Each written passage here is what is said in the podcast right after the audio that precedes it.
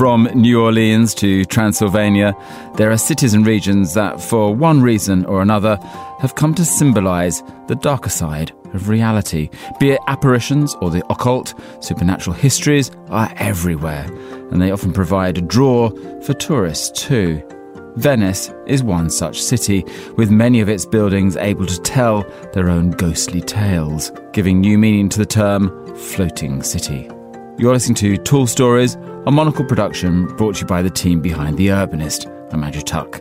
In this episode, Sarah Grice takes us through some of the haunted history of Venice.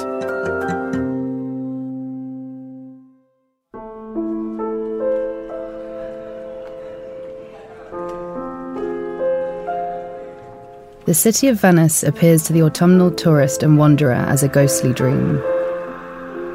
At this time of year, the weather is unstable. The last of the Sirocco winds might sweep suddenly into the lagoon, creating disarming humidity and the dreaded acqua alta floods. On the other hand, the icy Bora winds can bring bone chilling gusts of cold air and dense fog that creeps silently over the canals like a shroud. Linger a little in the twilight, and the luminous beauty of the floating city becomes strange, dark, and amorphous.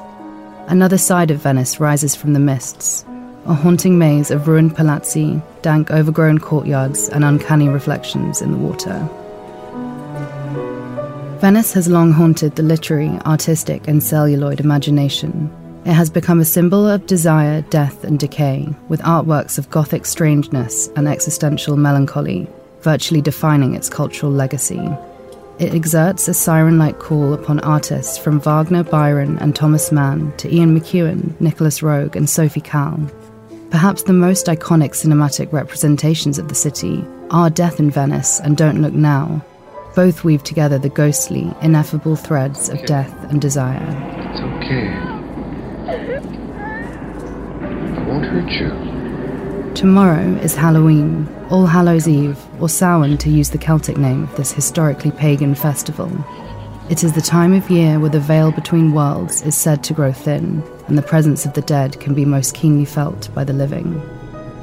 To mark this rite of passage into the darker half of the year, I'm going to take a closer look at a site of urban threshold and ritual Venice's Cemetery Island. The Isola di San Michele floating balefully in the lagoon is a truly liminal place, built in 1812 to contain the dead and to separate them from the living. I wanted to explore the history and traditions surrounding the island and the strange relationship it bears to the tourist industry that keeps the floating city alive today, even as it slowly sinks into the Adriatic.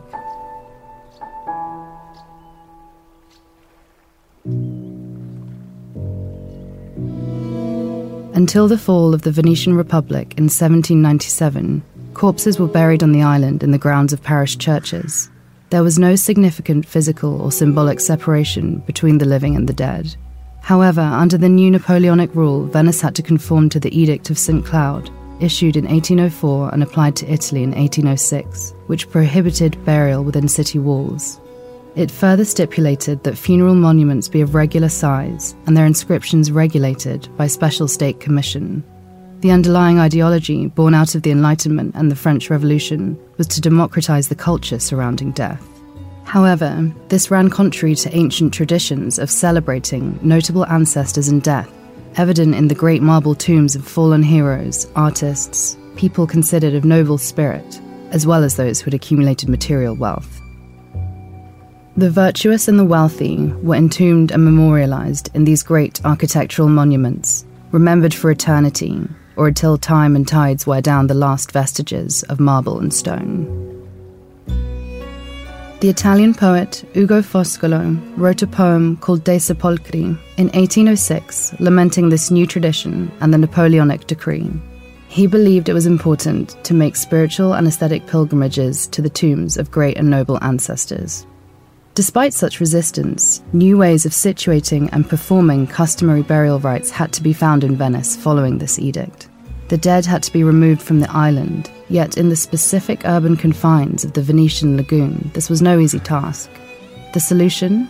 A neighbouring island, the Isola di San Michele, was transformed into Venice's city cemetery, a new burial ground that to this day remains liminal, neither within the city walls nor entirely outside its limits, as, like the island of Venice, it exists within the ecosystem of the wider lagoon, floating gently on the tides. San Michele is a mournful and visually striking presence that can be glimpsed from the northernmost edge of the island, looking out into the lagoon from the Fondamenta Nove. The stately red brick walls are lined by cypress trees, a facade which occludes the visually rich spectacle of death that lies within, the uncanny labyrinth of tombs, graves, and mausoleums.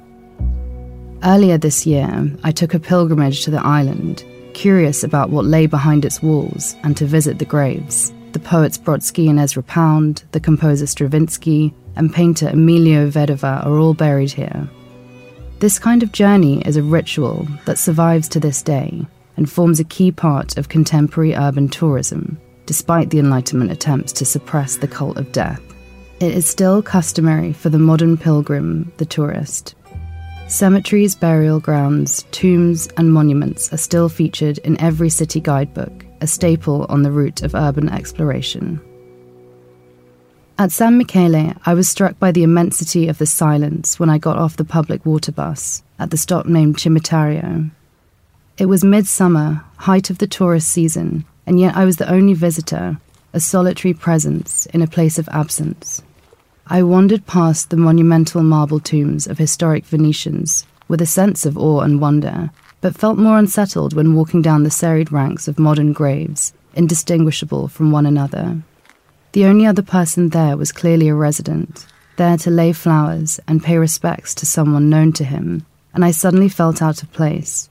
I wondered why burial grounds had become configured as attractions, destinations, or sites to be explored by tourists and visitors, and what the ethical implications of this are in terms of the people who have personal connection to these sites.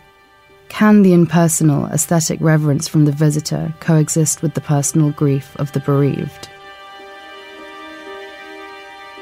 Since the aestheticization of death and the cultification of mourning in the Romantic period, cemeteries and tombs became solidified as sites and objects of fascination for the pilgrim, the tourist, the wanderer. When the cemetery first opened, the spectacular nature of death and mourning could be seen in the daily funeral rituals. A somber procession of black, gilded funeral gondolas would float out to the burial grounds, to deposit their cargo of bodies, living and dead, onto the island. Although this daily ritual no longer takes place, once a year the cult of mourning returns to centre stage in Venice. On the 1st of November, All Saints and All Souls Day, known in Italy as Ognissanti, a remarkable event takes place in Venice. A temporary bridge is constructed, creating a material and metaphorical threshold between city and cemetery allowing residents and tourists alike to walk between worlds, crossing between the realms of the living and the dead. The day is a national holiday, marking it as something that, despite its pagan roots, retains cultural significance, both in the Roman Catholic calendar and the secular world. It is incredible to behold with the eye, but on a deeper level, this floating bridge signifies that this is a time of connection. People come together to honour ancestors, show reverence for the past, and hope for the future. Symbolically, this time of year is about preparation for the death and decay of the winter months that precede the life and regeneration of the spring.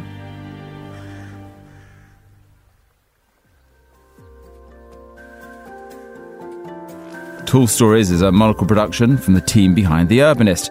This episode was written by Sarah Grice and produced and edited by David Stevens.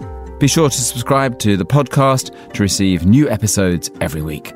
I'm Andrew Tuck. Goodbye, and thank you for listening, City Lovers.